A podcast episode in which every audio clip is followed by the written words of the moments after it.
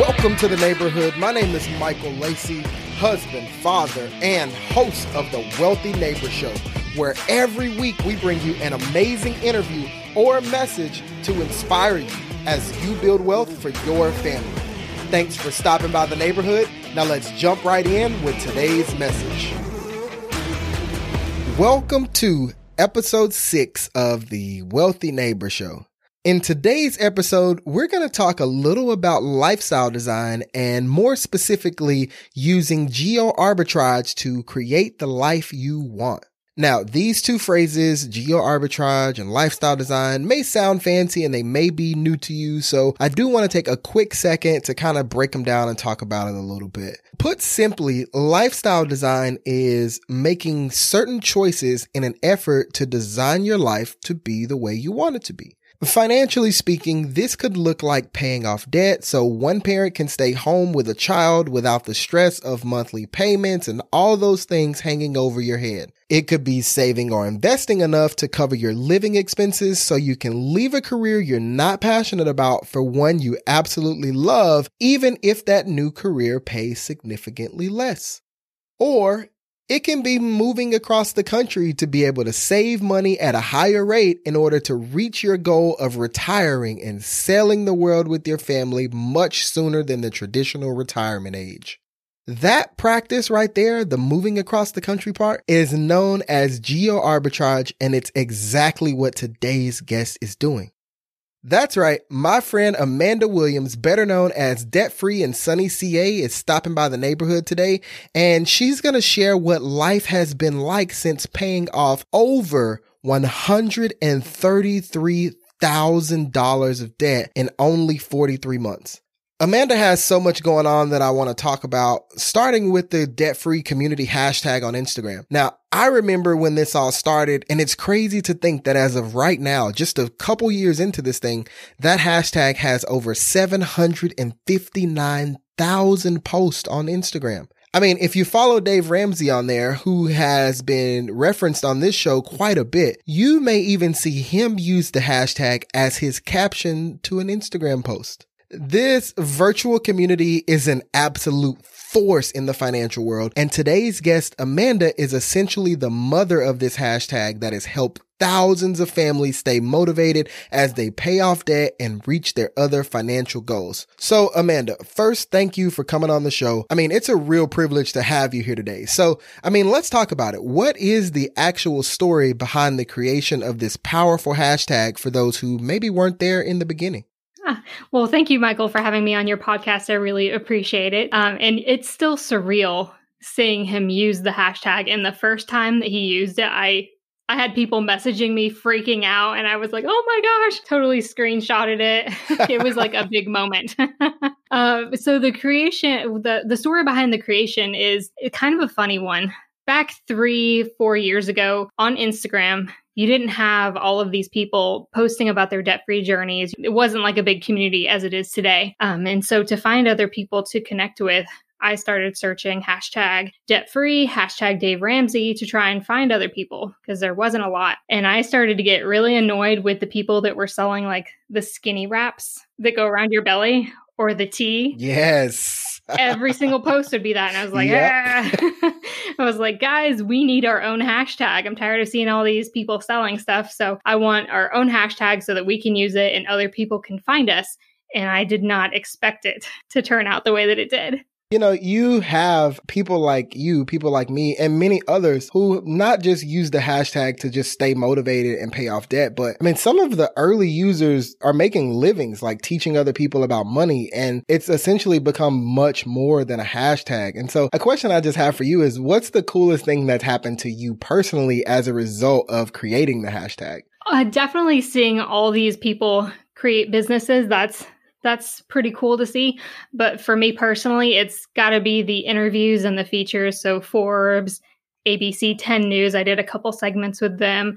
And then I just had a call with the LA Times today. So that was really exciting. And then secondly, is just the real life friends that I've made within the debt free community. Because when you move around to a new city, you it's it's hard to make friends as an adult i'll be honest and so it's nice having people who have have something in common yeah I mean, let's go into that a little bit because you guys did, you know, document your journey of paying off over $133,000 in debt in 43 months, which deserves its own round of applause. But you guys did recently move from California to Texas. And so when did you start kind of thinking about making that kind of move? And what were you noticing about living in California that made that an, a real option for you?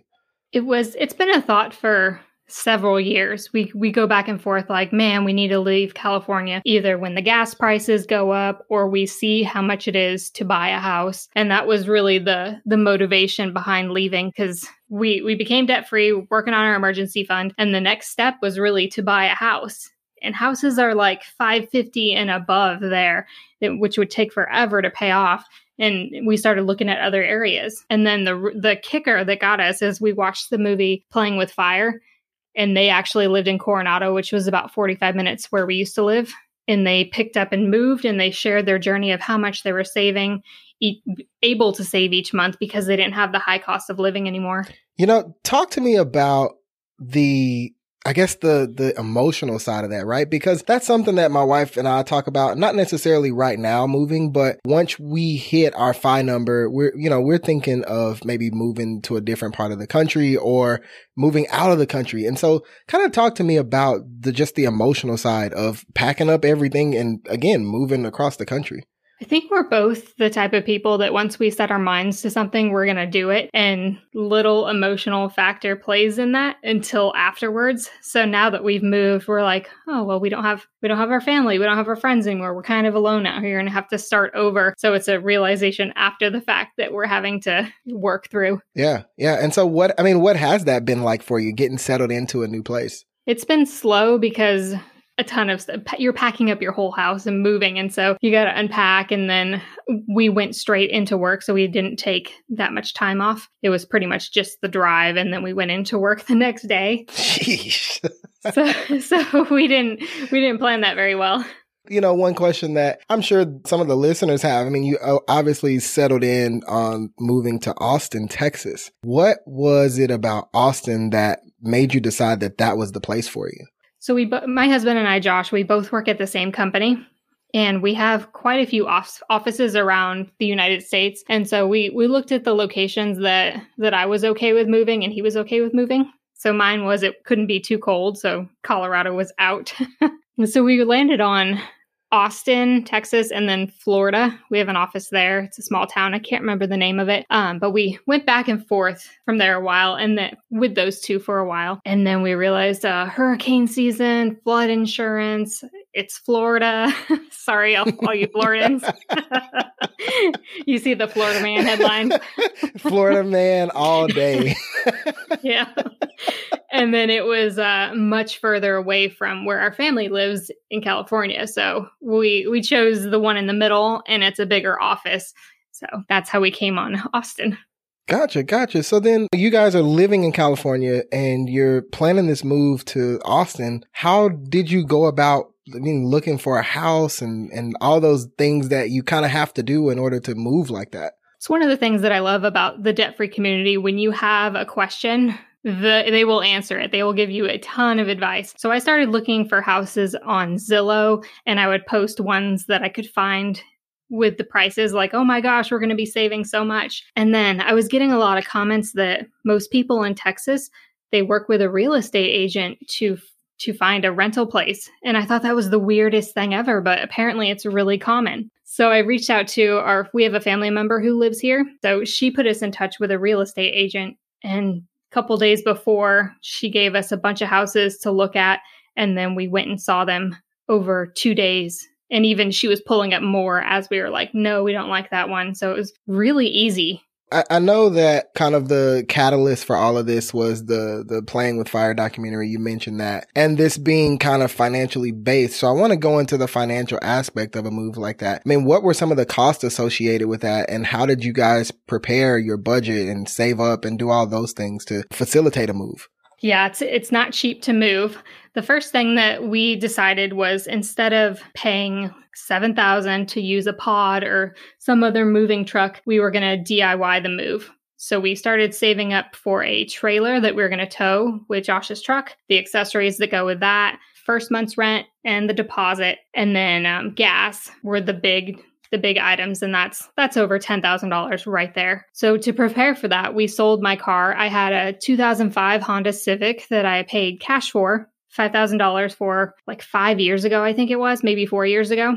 And I sold it for $4,800 because it was still in great condition, low miles. And then we just started saving. We had about six months from the time that we decided to move until we actually moved. So we just stacked cash and also sold items to pay for pay for the gas so we we downsized the house, and anything that we sold, we would put towards gas. That's awesome. And so, you know, again, because this was motivated a lot by finance, what were some of those immediate financial benefits you saw from a move like that? I was so excited when we got our first paycheck because I could see how much we were saving in taxes and I could calculate for a whole year how much we were saving in taxes just by leaving California and moving to Texas. So, Texas doesn't have income tax and that's about $14,000 a year that we're saving, which is huge. Um, cheaper housing, the gas savings, it's insane. It's like half the price of what California is right now. And then the, the food cost is cheaper. Yeah, that's a lot. I mean, just the taxes alone. I know we actually just voted like yesterday on not having that income tax. So that's awesome that you guys moved here. And then Oh, that's good. we li- that was literally on the ballot yesterday was like people wanted the income tax and like everybody was like, "No, don't not over here." So Yeah, yeah. We would have had to pack up and move again. move again, right? So Bye. yeah. so, I mean, what would you say to somebody that's kind of on the fence about making a move like that? Maybe that's somebody that's in that situation that's considering it. I mean, what are some things that you can tell them to kind of look out for? I would definitely make a list of pros and cons. What are all the pros of staying? What are all the cons of le- pros and cons of leaving and staying? And then see how they match up with your long-term goals because that's like the big picture. We don't want to work forever and in California you kind of have to. So immediately that was like okay, we got to got to get out and that was a big push for it. We'll be back with more from Amanda after this quick message from one of our sponsors. Did you know less than 5% of the people who buy life insurance get the right coverage for their situation? As a young family, your financial obligations are growing, but you're also in the early stages of building wealth for the future. This means you may need more coverage now, but less down the road. And as your wealth builds, your kids grow up, and you inch closer to retirement, your life insurance plan should automatically adjust. However, that isn't always the case. And this is where everyday life steps in. Everyday Life is an online insurance concierge created by fintech experts who got frustrated while buying their insurance and took action. Here's how it works. Fill out their anonymous questionnaire in under three minutes, and you'll get advice and pricing for your personalized coverage plan that automatically adjusts as your needs change. With more coverage now when your family needs it most, and less down the road when you won't need as much, Everyday Life can save you money both now and in the future. Get your personalized plan at elifelabs.com slash winning to wealth. That's elifelabs.com slash winning to wealth. So as you guys were preparing to leave California, you guys received some life changing news. Talk to the listeners who may not know you about what happened. Yes. So, two days before we were scheduled to leave for California, I found out that we are expecting our first child. And it, it wasn't something that we were planning for, but it wasn't something that we are not planning for. So, it was a good surprise. And it was just like life changing. Like, we're leaving our entire family and moving out of state, and we're about to have a baby. That was, it was just mind blowing.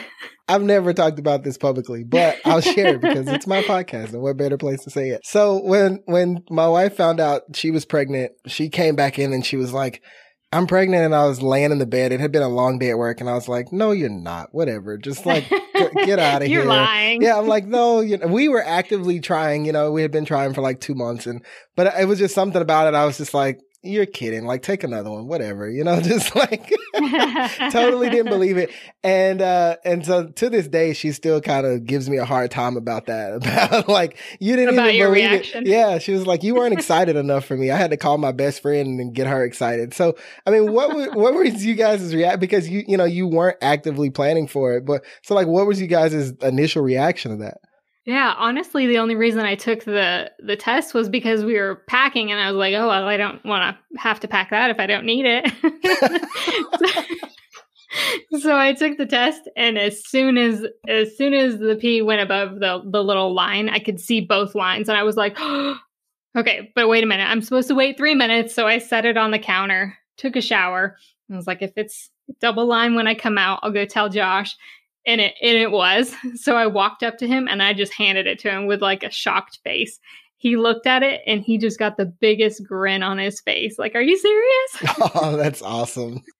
So then, I mean, you know, you guys are in the middle of moving across the country. You're like two days away from leaving everything that you know and you find this out. But I'm curious. I mean, since you guys found that out and now you're preparing to be parents, I guess what's the difference now between now and then financially for you guys as a result of the pregnancy?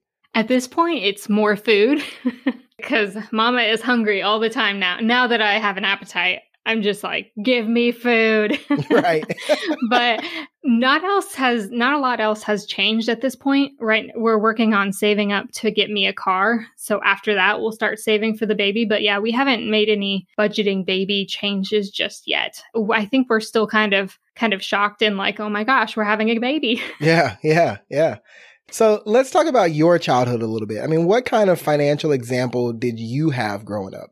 When I was growing up, I thought it was a good one because my my mom would talk about finances with me, but now looking back on it, I realized that it wasn't the healthiest um, money example to have, and that's that's not her fault. That's just how she was taught in society. Um, but a lot of using credit cards for buying things that I not sure that they had the money for and taking out car loan after car loan that was the normal and that they my parents they actually also kept their money completely separate so they never worked together on anything it was his money her money and they kind of did what they want so that was a little weird to see growing up you brought up the fact that your parents kept their money separate. How did you and Josh manage your money prior to being married and then coming together and becoming married? What kind of changes did you have to make together? I mean, do you guys manage it together, separately? How do you manage that now? So before I got on my debt free journey, I was using a credit card to buy everything and then hoping that I could pay it off all at the end of the month or whenever I got paid. And then when I got on my debt free journey, I was using cash envelopes, doing the budget. And we were dating at that time. We were dating through that transition. So he got to see how I was doing everything, but he was still using a credit card, kind of doing like what I was, paying on it, but pretty much buying whatever he wanted. Um, so as we got closer to getting married, he started picking up some of the cash envelopes and and we would do that for the grocery budget together. So we would each contribute so much. And so he was he was uh, well aware of it before we got married. So it made it easier in that sense, but it was also difficult because you're combining all your accounts. You're you're figuring out okay, what account does this payment need to come out of and like trying to get it switched over. So it's it's a big task up front to get everything situated and to get it going smoothly for a few months. But after a few months it was it was good. Yeah. So one thing I wanted to touch back on because you mentioned something there. You said that um, a few minutes ago you were talking about your your parents, the financial example you had, and it was a lot of credit cards and potentially things that couldn't be afforded. And then you found yourself in debt. So do you feel like maybe that early example kind of had an effect on you with how you manage money in your early adulthood? For sure. Right before my 16th birthday, I went car shopping with my mom. And because taking out car loans was so normal, we went out and got a car loan for me at age 15. So throughout high school, any money that I made from my part time job and then full time my senior year, because I only had a couple of classes, was going to pay that car payment. So immediately in high school, I felt like I had no spending money or no fun money. It was all going to pay for this car, you know. And I wish I had just saved up and paid for a car, and then I could have had some money to go do things with friends and stuff. Right, right. No, that makes total sense. And so, my next question is just because I mean you're about to be a, a, parent yourself. I mean, what are some of those? Have you or have you even thought about maybe some of those important money lessons that you hope to teach your kid? Delayed gratification is definitely one of the first lessons that I want to teach them how to save up for purchases be- purchases because I think that's going to be life changing to where they can forecast and plan for the future and be like okay I need to save this to get that. That's huge. Obviously how to budget is going to be a top lesson. And then I want to teach my kids early on that things cost money and that money comes from work. So by teaching them that, I hope that it kind of thwarts any excessive begging at the store for candy. Yeah. we'll see how that goes. I, I, look, I hope that works because that's my strategy. My daughter's getting close to that age now, so uh, Oh, yeah. I'll I'll report back to you. Yeah, yes. Any advice, I'll take it. so, I mean, sticking kind of with the parenting thing, I know for me, I mean, once I, you know, actually believed that my wife was pregnant, um, it, it was one of those things where like I got immediately motivated and it was just like, okay, we were already debt free. We already had an emergency fund and we were already kind of saving for retirement. But then when I found out this kid was on the way, I was like, uh uh nope. We're just like, we're to just go all in and we're to, you know, shoot for financial independence and like, we're to do all these things. And I still feel that fire like almost two years later. My daughter will be two in a couple months. So I'm curious for you. I mean, have you felt just a, a greater motivation to reach fire, anything like that, more than you already were? And if so, how? Honestly, I hadn't thought about it until you asked the question. so I don't think my maternal instincts have kicked in in that sense to where I'm like thinking about FI with with a, I don't I don't know. It's still mind blowing to me. Right. Yeah. and you are still early. I mean, that's, Yeah. that's, that's one thing. You know what I mean? It, this was a kind of a gradual thing. And I think it really hit me like the moment my daughter was born. Mm. I don't know if you know this, but I actually came up with the winning to wealth thing like while my wife was delivering Allison. Really? Yeah. In the delivery room. That's So so, like awesome. that's when it really like it I mean it just kind of really went full force from that point forward. So you still got time. Wow. I love that though. I love that how it happened. yeah. So you've given a lot of credit to cash envelopes and you've even mentioned it on here. Um, you said that that's kind of a been a big help in your journey to paying off the debt. But I mean, if I remember correctly, you kind of went away from the cash envelope method recently. I mean, what did, what made you make that change and what are you doing now? Yeah, so I I forgot my purse two different times and I could not remember where I put put it. I found out that I left it at a grocery store and then the other time I left it at work. So after that I was like I cannot be trusted with cash because I can't remember where my purse is. That's the pregnancy brain. Um so from there on I was like no more cash. We're going to do digital from now on and to to help with that because if we have a card with money in the account, we're just going to swipe, swipe, swipe. So we need an app or something that we can track our our expenses and really know how much is in our account for each category in real time. So I had a bunch of people recommend you need a budget and I went with that one and I absolutely love it. Yeah, you know, that's something that's interesting because uh, for me, I, I just could never get on the cash envelopes. And I think part of that is because I travel a lot. So it's Mhm. always kind of like, okay, do I take cash with me while I travel? Cause I'm going to be eating while I'm gone. And like, what do you do when I'm not here? And it, it just, I, I just never felt like it worked for our particular lifestyle. I mean, nothing, I don't think anything's wrong with it. It just didn't work for me. Um, and so I've always been a digital person and I absolutely love it. Like it's so cool seeing everything in kind of real time and always kind of being on the same page with where you guys are. So, I mean, for you guys, what's been one of some of the added benefits of going more digital versus the cash envelopes? So with the cash envelopes, we we didn't write down every single purchase. We would just look in the envelope, and when there was money, we could spend it. If there wasn't, sorry, you can't buy anything. Um, but we tend we tended to steal from envelopes a lot. So oh, I want to go out to this restaurant, but I don't have a restaurant envelope. I would steal from groceries, and then I wouldn't really know how much we were spending on groceries. With this app, you just move money to a specific category, so you can steal you can still steal from envelopes, but you're going to realize how with your tracking how much you're actually spending in each area. So that's that's a benefit that we've noticed from going from cash envelopes to the digital app, more tracking. Yeah. Yeah. So I do want to talk about your debt story a little bit because it's incredible. I mean, you paid off $133,000 in 43 months. Like that's, whew. I mean, we, you know, and people look at us and they go, wow, you, you know, we paid off 61,000 in 16 months. And they go, wow, that's crazy how you paid it off so fast. And I'm, I look at stories like yours and I go, wow, it's amazing how you were able to stay motivated for that long. Like at the end of 16 months, I was like, bruh, I don't know if I can do this anymore.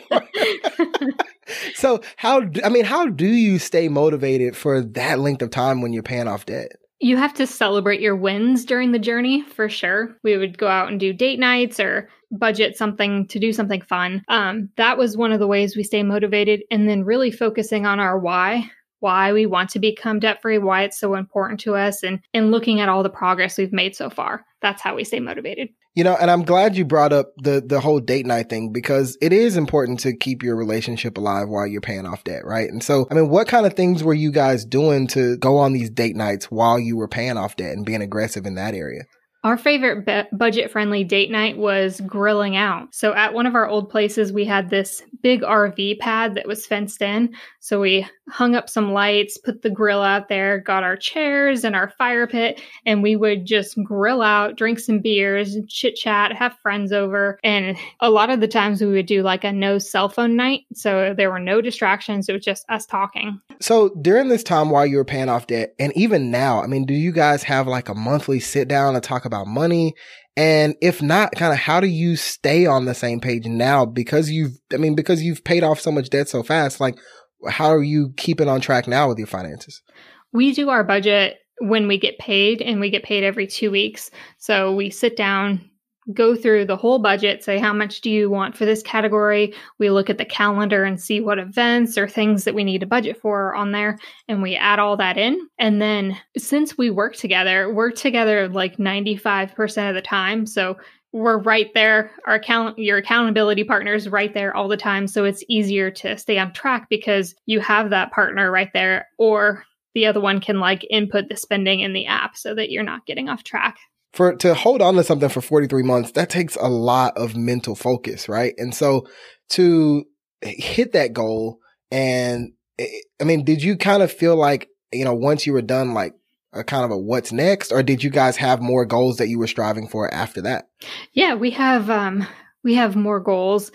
Definitely. Right now, our top goal is to save up and pay cash for a Honda CRV for me and then finish out our emergency fund. But I do want to talk about like right after we became debt free, we did lose some of that intensity because it had been so long that we'd been sticking to a budget and really saying no to ourselves. We kind of went a little bit crazy on the budget and just like okay we want to do all these things so we had to like rein it in a lot after after a month or two is there anything looking back on it you know you feel like man i wish we would have done this different like maybe we could have gone a little faster or taken our time a little more or anything like that that you look back on and say man i wish we would have or could have done this a different way not necessarily. I think i think pausing our debt-free journey to pay cash for our wedding that was the right move. And then we up we upgraded to a bigger rental house with a bigger yard for the dogs, and that was totally worth it. So not necessarily anything I would go back and cut, but I think we took the right steps to help help us stay motivated.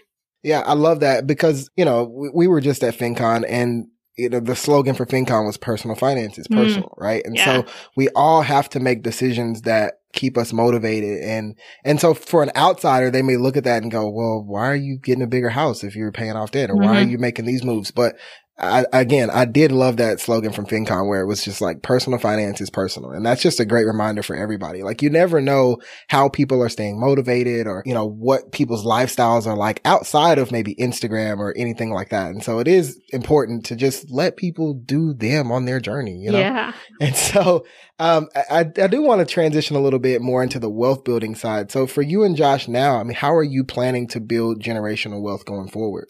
we're planning to do real estate investing and that's kind of a reason why we moved to Austin because we can buy we can buy a fourplex for the price of a house a house in California. So that that's the next step. We've got a lot of research to do. It's like when you're on your debt free when you're just starting your debt free journey, you dig in and research everything that you need to do and it's the same but more with real estate. So got to buckle down and study. Yeah. You know, I, am glad you brought that up because I think it's important to expose yourself, whether it's debt freedom, whether it's wealth building, real estate, whatever it is, expose yourself to a lot of different voices and then take the, all that information and filter it down to, to what works for you. And so, yeah, I mean, what are some of the books or influences or podcasts or anything like that that you guys are listening to to help you grow in that area? BiggerPockets for sure. They are like the kings and queens of real estate investing. And then I'm following a couple people on Instagram who are big into the house hacking and real estate. Nerd's Guide to Wellness and Wealth from Rentals, I believe. They're the Ashley, people that, yes, yeah. yes. So I've been following them because they're like getting it, and I can't wait to be there. I, okay, this is more of a fun question. It's for me because ah. again, I know everybody looks up to you on you know on Instagram and the debt free community. So I want to ask this question: What was your guilty pleasure pur- purchase while you were paying off your debt? I don't know if this was a guilty purchase. One thing that I got a lot of crap over. That's for sure. Um, so when I was finishing up my master's degree, I would go to Starbucks every night to do my homework, distractionless environment, no dogs, no husband, just focus on my homework. And I was budgeting, I think, 60 to $80 in coffee because I wanted to get a coffee there when I was studying. So that was kind of my guilty pleasure during my during our debt free journey, but kind of not really. Yeah, it was no, just something that got me through school. yeah, for sure, for sure. Again, going back, I mean, we have to do what works for us. I mean, I, I love it. I was just curious if there was anything that you know the the mother of the debt free community indulged in while she was paying Ooh. off debt. I was just. So, I mean, okay. So, one of my final questions for you is, and I'm sure there's somebody listening right now and they're looking to get started on paying off their debt, but they just don't know. I mean, they don't know what to do. They don't know where to begin. What would you recommend for that person to, as just something that they can do today to just get started? So the main thing is that you have to face your debt. You need to actually write down the numbers and see what all you have. And then you got to put together a budget that you're going to stick to. I have a fantastic getting started guide on my website that goes over all of my tips and I have a budgeting video that teaches you exactly how we budget on my YouTube channel. Awesome. Awesome. Well, hey, Amanda, listen, I've had just a blast talking to you and just learning more about your story, things that I didn't really know for myself. And so as we close this out, I do want to give you the opportunity to just share with the listeners where they can find you and if there's anything else cool that you have to offer. Yes, you can find me on Instagram at debtfreeandsunnyca and my website, debtfreeandsunnyca.com. Awesome. Well, I will be sure to link to that in the show notes, which you can find at winningtowealth.com slash episode six. But thank you, Amanda, for stopping by the neighborhood and sharing your story with us. I mean, I had just a blast talking to you and I'm excited to follow your journey as you become a new parent and shift your focus from debt elimination to wealth building with real estate. And so I do want to shout out our show sponsor, Everyday Life. I sincerely believe that they have a great service that can be a huge help to so many of you. So be sure to check them out for all of your life insurance needs. You can do that at elifelabs.com slash winning to wealth. So in the finance world, we do hear a lot about geo arbitrage on the international level. But with Amanda and Josh, we see that it's totally possible on the domestic level as well. And again, as a reminder, geo arbitrage is simply moving to a lower cost of living area to make the money you have stretch even further. So for them, they got to keep their California salaries and then they're saving an additional $14,000 every year on their taxes while paying less in standard living expenses. And if you listen carefully, there's actually a double win there because not only are they saving money in all those ways today, which is going to allow them to build wealth faster and reach their goals quicker, but because the cost of living in Austin is lower than where they were, the actual amount that they need for retirement is probably a little less too. So there's a little bit of a double win there. Now, I know this isn't a strategy for everyone. And like Amanda said, you need to sit down and weigh out the pros and cons of making a move like this. I mean, maybe for you, the emotional toll of being away from family outweighs the financial benefits. Or maybe the financial benefits in your career are just minimal to begin with.